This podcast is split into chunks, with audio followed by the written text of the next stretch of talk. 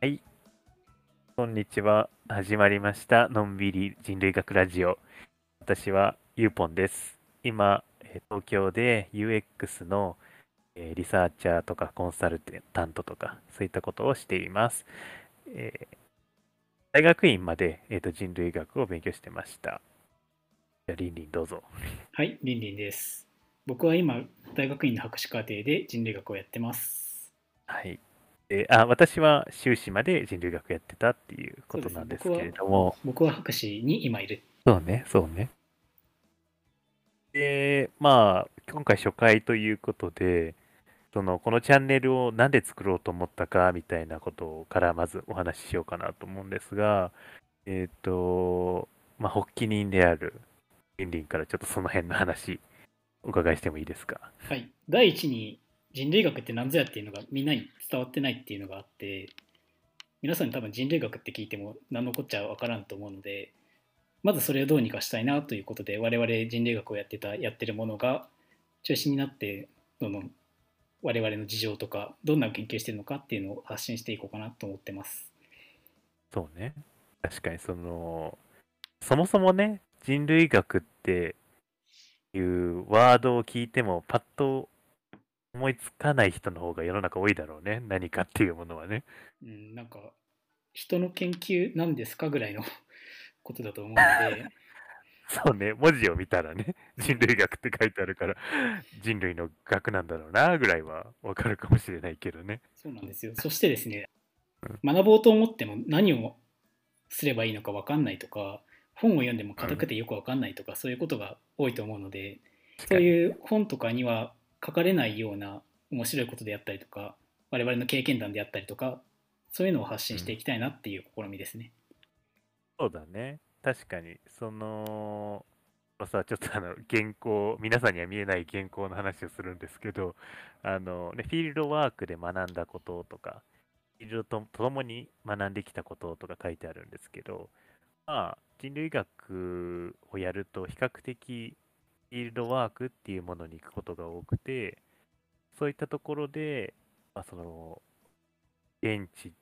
というかね、その自分がいつも住んでるところと違うところに何かの目的を持って行った時に、どんなものと出会ったりするのかとか、そういったことをね、あの、お話しする場なのかなって思ってます、私も。そうですね、まあはい。フィールドって言っても人それぞれだしどこで研究するかとかも人それぞれなのでそれで我々が現地に行ってみて感じたことであったりとかそれを持って帰ってきて今この日本の文脈がどう変わって見えるかとかそういったことを話していけたらいいなと思ってます。うんうん。そうですね。まあ、多分人類えー基学本ってね、うん。人類学って多分そういうことを主眼としてきた学問だと思うのでいろんなところに行って、そこでの経験を持って帰るみたいなっていう意味ですかね。そうですね、まあ、特に僕らは文化人類学っていうのをやってきたのでうん。そういう面が大きいかなと思ってるので、皆さんにもそれを共有したいなという。確かにね。そうね、そうね。そうですね。まさにそうだと思います。まあ、あとあんまりね、こういう話って、その、私たちのね、なんか、ゼミの飲み会の二次会とかではやったりするけど、 その、外に出てね、話すこととか、文字になってることってないので、ビタバってすごい貴重かなって思います。はい。で、あれですかね、あの、形式としては、こういう私とリンリンとお話しするっていうのが基本スタイルで他の人がゲストとしてやってきたりするってことを想定してるって感じですかね。そうですね、基本的には対談形式っていうか、こうやって2人とか複数人で喋って、特定のけんテーマとかを決めて、それについていろんな、いろんな経験をそれぞれしてる人が来ると思うので、うんうん。それで、それぞれの意見を出し合いながら、皆さんに人類学っていうのを知ってもらえたらいいなと思ってます。そうですね。まあ、あの、中にはね、私みたいに、こう、修士で卒業して、就職する人もいますし、リンリンみたいに研究をずっと続けて、えーまあ、大学院に行ったりとか、あの、アカデミックというか、えっと、大学の仕事をしたりとか、そういったもいろんな進路の人がいるので、まあ、いろいろのバリエーションのある人をこの場に呼べたらいいかなって私も思います。はいで、まあ、あとはあれですかね、ここは、その、研究とかの解説をする場なのか、どうなのかっていう話題ですかね。あそうですねあんまりそれは主眼にはしてないというか多分そういうのは本とか読んでたりまあいろんな情報源はあると思うんですけど逆にそういうところで文章からこぼれ落ちてしまったようなとかの奥でというかいろんなエピソードであったりとか経験であったりとかそういうのが発信したいというのが一番ですかね。うんうん、そうですね。まさにそういうところが、まあ確かにね、研究のことだったら論文とか書いてあるものを読んだらわかるかもしれないけど、それ以外のところっていろいろ取りこぼされているけど重要なことっていっぱいあるよねっていうことかなと思います。ということで、まあこういう感じで私たち2人で最初はね、始めていこうということかなと思うんですけれども。はい、どうですかね、この、あれですかね、そもそも人類学とは何ぞやっていうところですかね、次は。うん、これは結構難しい問題で我々も結構議論するところではあるので、 うんそうなんですよね、まあ、我々文化人類学は基本的にはフィールドワークっていうのをやって論文を書いたりとかするんですけど基本的にはその長いこと現地に足を運んでそこで住んでそこにそこの人々と話したりとかいろんなことをしながら学んでいってそこからその違う文化とは何ぞやみたいなことを考えていく学問なのかなと僕は思ってます。うーん、なるほどね。まあ、ここは、あれね、すごい難しいところですよね、そのあ人類学とはそう何かって。なんか定義しようとするとちょっと怖いというかね、なんか、そのいろんな意見があるし多分ここそれをここでこんなもんですって言ってもうんそれがどこまでも通用するわけじゃないのでうん、逆にこのチャンネルを見ながらあこういうことしてんだ人類学ってこんなことをやる学問なんだっていうのをうんうん。やっていきたいですね。そうですね。確かに確かに。まああの、あれですよね。多分、この、なんかラジオの想定している視聴者というかね、あの、そういうのがあるかなと思うんですけど、やっぱりその、なんだろう人類学ってそもそもどんな学問なんだろうとか、えーどんな人がやってる学問なんだろうみたいなことが全然わからないので、そういったのが垣間見えるといいかなってことですよね、このラジオを通して。そうですね、まあ、今日は初回なので我々がフィールドワークをする上でとかしてきた上で感じたことであったりとかやってきたことを発信していこうかなと思います。そうですね。そうしましょう、そうしましょう。というか、私もあれなんですよね、その、リンリンと修士課程の時に、えっと、まあ、同級生だったんですけれども、えっと、私が卒業したのがもう3年ぐらい前になるんですかね。そうですね。だから、えっと、何年だ ?2018 年はい。とかに卒業して、まあ、それまでその修士課程って、あの2年間あるんですけれどもその大学普通の大学4年間卒業した後にもうちょっと専門的に勉強するのが修士課程で修士課程がまあ2年間あるのが日本だと一般的です。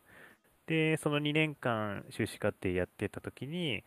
私とリンリンが同じ、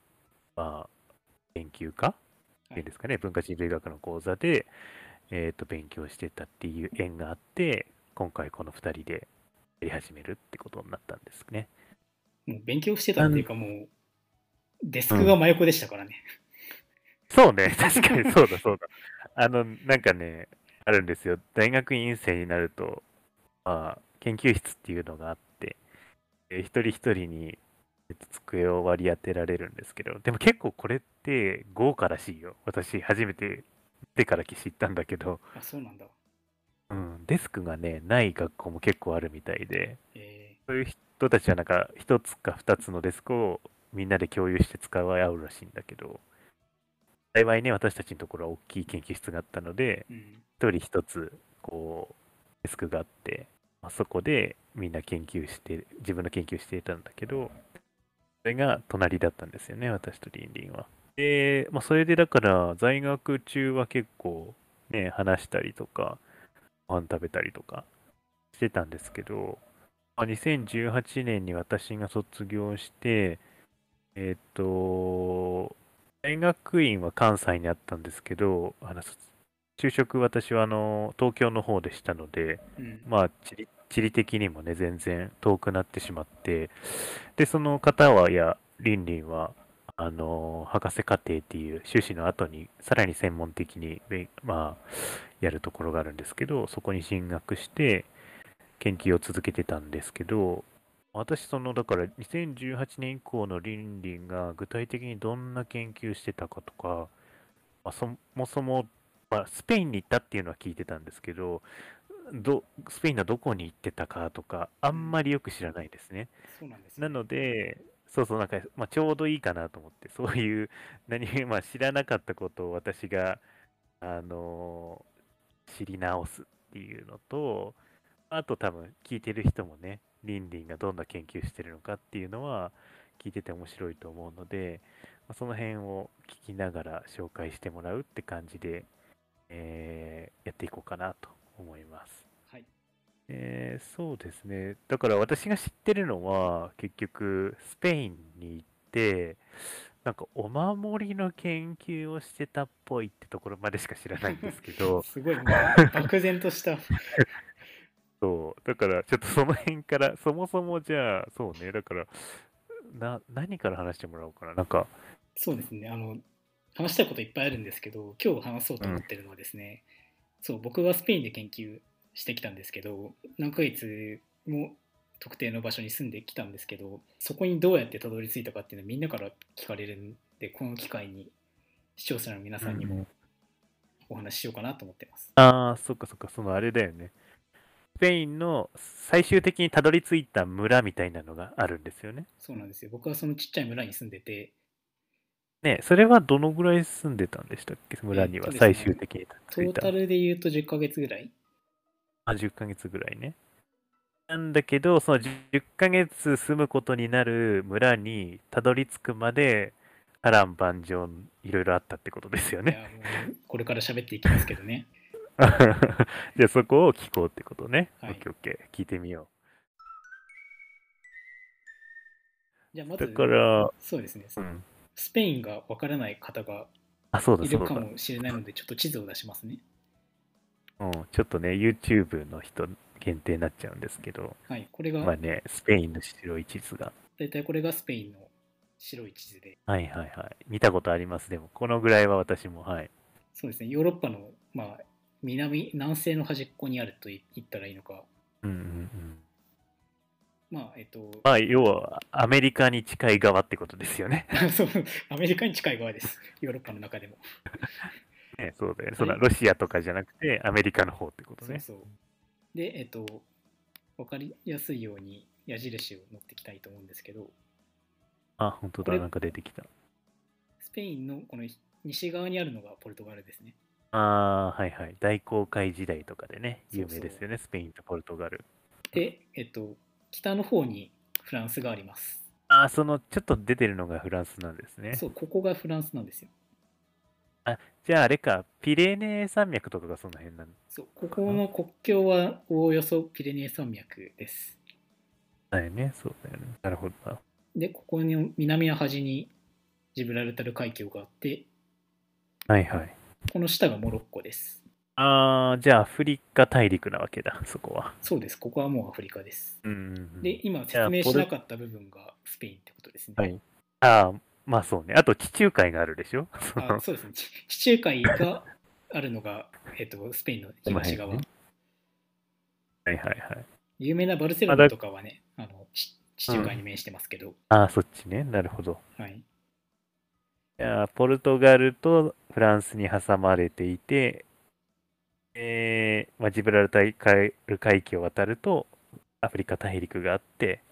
はい、で、地中海に面しているのが、スペインってことですかね。そうですね、まあ、地理的にはそんな関係に位置してますね。でなるまほどあねいろんなとこを巡ったりはしたんですけどそうまずはどこに首都があるのかというとこのど真ん中ですね。うんああ、すごい。結構内陸なんだ、首都って。そうマドリードはね内陸なんですよ。なるほどね。案外、確かに、マドリードはなんか、あの、有名なサッカーチームがありますよね。レアル・マドリードだっけ。そうですねレアル・マドリードのあるあのマドリードです。ね、そうよね。だから聞いたことはあるけど、ああ、内陸にあったんだね、マドリードは。そうそうなんで真ん中にあるかっていうと交通の便がいいからですね。交通の便がいいっていうかそう大陸のどこからでも距離が端っこまで同じなんでえー、なるほどね。マドリードのいや、そそう。マドリードの真ん中には、その、このイベリア半島どこから行っても、大体真ん中にありますよみたいな観光スポットがありますね。えー、じゃあ本当に真ん中なんだそう。なる真ほんど中。のランドマークみたいなのがあるんです。ランドマークっていうか、なんか地面にそういう碑が掘ってあるんですけど、ああ、あるよね。日本もね、あの、なんか岐阜県とかに行くと、ここが、あそうなんだうん中心の地みたいな、なんかそんなあった記憶。そんな、ありますそんな調子です。なるほど、なるほど。あじゃあ、リンリンもやっぱりその首都に最初降り立ったってことなんですかね。一番最初に降り立ったのは首都で、首都近辺をプラプラしながら情報収集してきたんですけど、うん。まあ最初はもちろんうまくいかないので、徒労に終わることも多かったんですけど、何の情報収集してたん最初の最初はですねそうお守りの研究をしててはいはいはい。でスペインにそもそも今今現在どんなものがあるのかっていうのを知らなかったのでうん。それをまずは自分の目で確かめようと思っていろいろ言ってたんですけどああ、ちょっと待って。じゃあ、まず最初に、お守りの研究をしようっていうのがあって、で、それで、な、なぜスペインにまず行こうってなったんですかね。それはですね一番大きいのはスペイン語をちょっとやってたからですねああ、なるほどね。スペイン語ちょっとわかるし、じゃあスペインでの、そうだ、あとあれだ、みんな知らないと思うんですけれども、リンリンはあの、修士の時は日本のね、あの、あれはお守りって言っていいんですかね。日本おの守りですね研究してたんですよね。だから、日本の祇園祭りのちまきについて研究されていて、そうそうちまきっていうお守りがあるんですよ京都にそうだよね。で、その延長で、じゃあ次博士課程だってなった時に、スペインのお守りについて調べようって思ったってことなんですかね。うん、なるほど、なるほど。で、まあ、とりあえず、あれですかね、どんなものがあるかっていうのをとりあえず知ろうと思って、マドリードに行ったってことなんですかね、お守りそうそう探しに。お守り、お守りって何て言うんですか、スペイン語とかでは。英語だとアミュレットとタリスマンっていうんですけどはいはいはい。スペイン語だとアムレトとタリスマンって言いますねあ。 ほぼ一緒で結す、ね。構近いんだ ね。英語とね。もあうー、でも誤、差ですアビュレットって言われても、私あんまり英語でもなんかどんなものかっていうのが、なんかピンとこないし、あんま見たことないような気がするんですけど、その、あるんですかその、なんていうんだろう。バルセロナの街にバルセロ守ナり売りで、場みたいバルセロナは行ったことなくて、マドリードの周り だと、な。マドリードか。すいません。間違えまいしやた。いやいやそう、今、今使われてるのはいっぱいあって、おいおいこの話も写真付きでできたらと思うんですけど、うんそうこのスペインのあるイベリア半島って昔完全に、ほぼ完全にイスラムの国だったんですよ。へえー、そうそうそうなんだ。 711年から、えー、と1492年かなうんうん。そうコロンブスが航海に出たのが1492年なんですけどで昔はずっとこのその700年代とかはこの南のモロッコの方からイスラムの勢力がどんどん上に北上してきてイベリア半島を制圧したんですけどその後レコンキスタって言ったら聞いたことあるかもしれないんですけど聞いたことありますなんか聞いたことあります。うん。あの国土回復運動とかも和訳されたりとかするけどあそう、それで残ってた、えっと、まあ、北の方に残ってたカトリックの勢力がどんどん盛り返して、1492年に最後の城を明け渡されて、スペインがまたカトリックの国になったのと同時にコロンブスが航海に出たみたいな感じですかね。ああ、なるほどね。その、一時期、イスラムの勢力に、まあ、占拠されていったスペインが、再び、キリスト教の国になって、そうそう。で、コロンブスの時代になると。はい、わかりましたけど、それとお守りとなんか関係あるんですかね。そう何が言いたいかっていうといろんな人はがい住んできたんですよ、スペインっていうかこのイベリア半島になるほどね。だからその人たちがいろんな人が住んできていろんな人が使ってたお守りとかが残ってるっていうのが面白いなと思って最初は言ったんですよねああ、その、イスラムの人のお守りもあるし、その、カトリックとか、その、別の宗教の人のお守りも、スペインには、てかイベリア半島にはあるってことなんですかね。そんな感じですなるほど。イスラムだけじゃなくてうんいろいろあるんですけど、まあ、細かい話は置いといてお守りうんをそういろんなお守りがあるなと思って最初言ってみたんですねなるほどね。そういうことか。というか、なんか、そもそもなんかそういう、なんか、日本以外にもお守りがあるっていう認識がなかったんで、あそうですまずそこで面白いですね。うん。そうなんですあんま認識したことなかった から、お守りについて、外国の。お守りなんて世界中どこ行ってもありますよああ、へえ、知らなかったな。そうなんだね。だって日本にあるんだから、まあね。まあそのだってあんまり今根拠なかったかもしれない けどそういや、ある、まあ、そのなんか、冷静に考えればあるんだろうけど、その、認識してなかったというか、うんそのほら、日本だったらさ、例えばなんか、伊勢神宮にお、なんか、旅行に行ったらお土産買ってきて、おお守りをお土産に買ってきてよみたいな感じで、うんなんかすごく、なんか、それを認知することはよくあるんだけど、なんかあの、ケルン大聖堂に今度旅行行くから、おなんか、ロザリーを買ってきたよとか、 なんかそういうのああんまり聞かないから、あと買ってきてよって頼むのもあんま、私の周りでは聞いたことなかったんで、あそうそう。あんまり実用的なものっていうかうん、そういうもんじゃないみたいななんかそのお守りってもそのものがそもそもあるのかっていうところからちょっと今思いましたね。いやいやいやところがどっ こいよはい。 どうしたんです か世界中にあるよ本当に、まあ、そういうなんか図鑑っていうか写真集とかも出てたりするのでえー、あじゃあ一応そういう、なんていうんだ日本にいる間にそういう欄とか写真集でリサーチしていて、で、スペインに行ったってことなんですかね。そうそう面白そうだなと思ってスペイン語もちょっあとーなるほどまあ本当にこのとその時最初の時は本当にちょびっとしか喋れなかったけどじゃあ、その時行ったのが2018年いや、なんですか17年、17年末ぐらいかな、最初に行ったの。ああ。なえるどうほだっど、たかななるちょほっとど。裏覚えだな。まあ、でも、そのあたりよね、そうそう。とにかく行ったのは。で、行って、行くときはなんか、あれなんですか、目的を持って行ったんですか、その時は。いや、もうもちろん、そのその時は一番最初は本当に自分の目で見てやろうと思って、うんああ、その図鑑とかで見たお守りが、本当にあるのかどうか見に行こうみたいな。そう本当にあるのかも見たかったし、実際に使われてるんだったらどういう使われ方してるのかとかも、全然その辺あのー情報がななるかほったので、ようんっしゃ、やったるぞっていう感じで、うんまあ、その時もいろいろ発見はあって、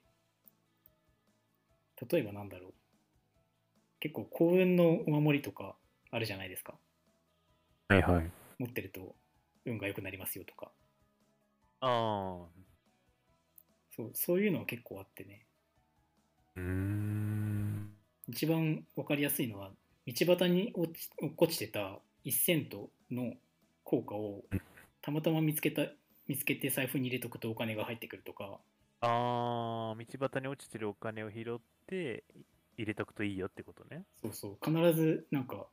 落っこちてるものじゃないとダメでっっていう説明をされることは多かったなうーん。私もこの間ね、道に10円落ちてるの見たんだけど、うんなんか、拾っ、なんか自分のものにしたらダメかなと思って、ちょっと高いとこに置いと いて。なん かどういうことなんか、あの、ほら、よく落ちてる手袋とかをさ、なんあか、あーはいはい、目につくとこに置いたりするじゃん。うん、ああいう感じでね、10円をね、置いといたりした。 ちょっと持って帰るのダメかなと思って。ああ逆にスペインの人はそういうのを落っこちてたらパッと取るのにびっくりした声があってうん。結構日本だとね置いとけとか取るなとか警察に持ってけとか言うけどうん。なんかそれはもうこうラッキーって感じで一銭と効果見つけたらひょいって拾ってましたねそうだよね。だからその、お金が戻ってくるお守りみたいになるから、そうそう、みんなす率先して拾うよね、そしたらね。うん、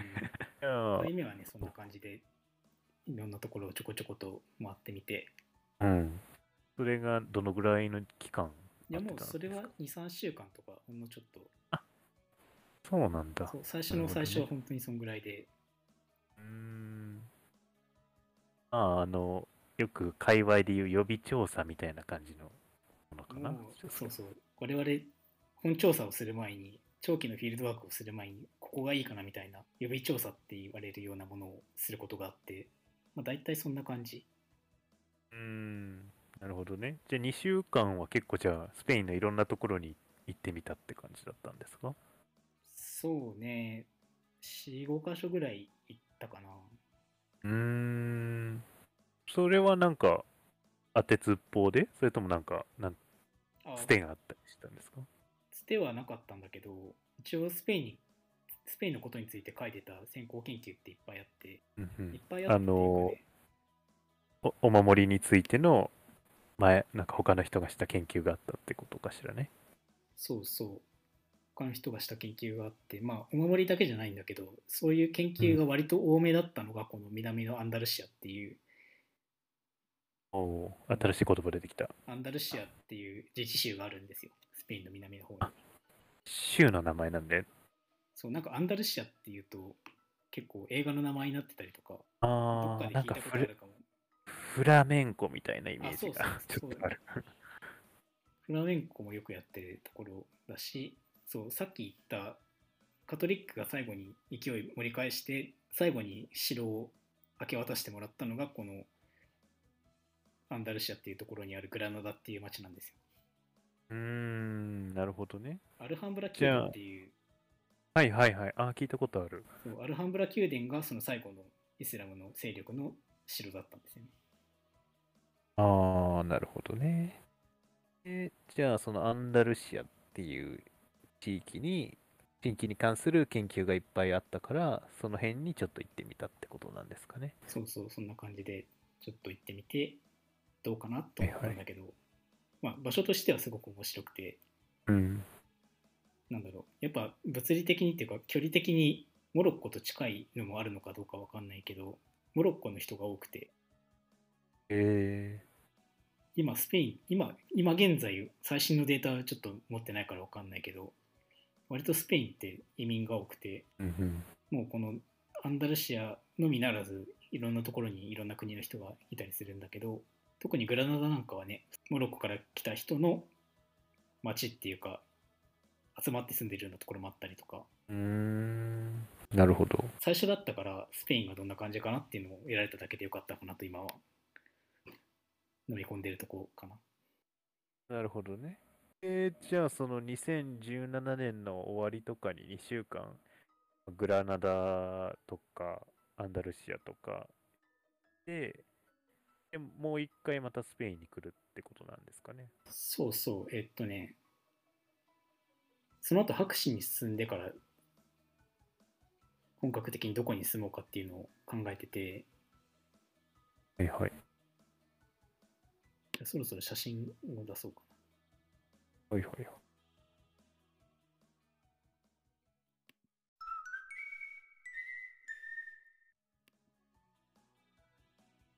人号って説明するとうんこれマドリードの近くのトレドっていう町があってはい。トレドって聞いたことあるユーポンいやー、あるような、ないような。なんかね僕もあまり歴史は詳しくないから大きいことは言えないんだけどはい。そういいろんな人がスペインっていうかイベリア半島に住んでたって言ったじゃないですか。はいはいはい。それでそのいろんな人たちの中の中にというかうちに西ゴートっていうのがあってうん。西ゴート王国っていうのがあったんだけど、ほう、なるほど。王国の名前なのそうね。そう一時期その西ゴートの国だったっていう時期があってスペインが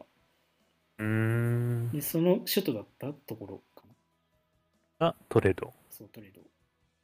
トレドも古い町だからいろんな魔除けがあって面白かったんですけど、まあ、まずはそこにたどり着いたりとかうんうんうん。して、まあ、いろいろ見てたわけですなるほどね。そこで、まずその、あれか、2017年に2週間スペイン行って、でその後、その博士課程に進学した後に、もう一回スペインに行った時に、トレドにまず行ったと。そういうことな1回の目の時かな時点でそう1回目の時点でトレドにもちょっと行ってて、うんうん、まあ、京都と同じ発想で古い町ならなんかあるやろみたいな 軽いああ、なるほどね。軽いノリで行ったんだけど、うん。まあ、そこで1回目の時に知り合った人とかが結構そういう文化とか詳しい人だったからそれを頼りにちょっと話を聞きに行ったりとかうーん。でその後にえーっとね、はいあ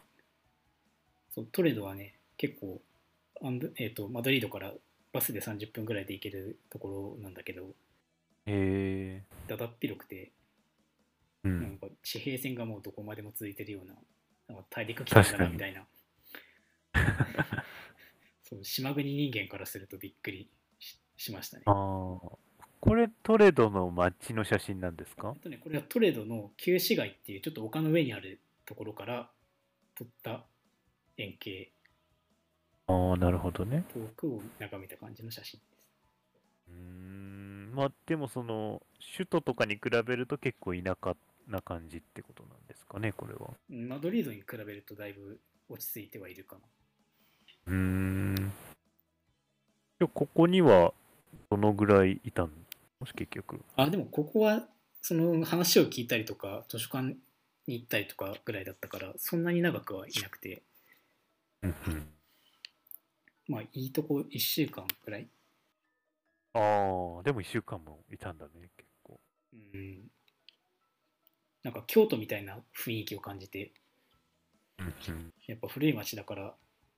ていうのもあるかもしれないけど散策するのが楽しくてつい居ついちゃったようなうーんなるほどね感じかな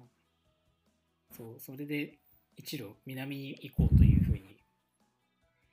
これはさ横横向きになってんのかな写真ちょがっとね縦の写真を用意できなかったんでごめんなさい、あ横なのかオッケーオッケー地面が右側ね地地面が右側ですあオッケーオッケーあでマドリー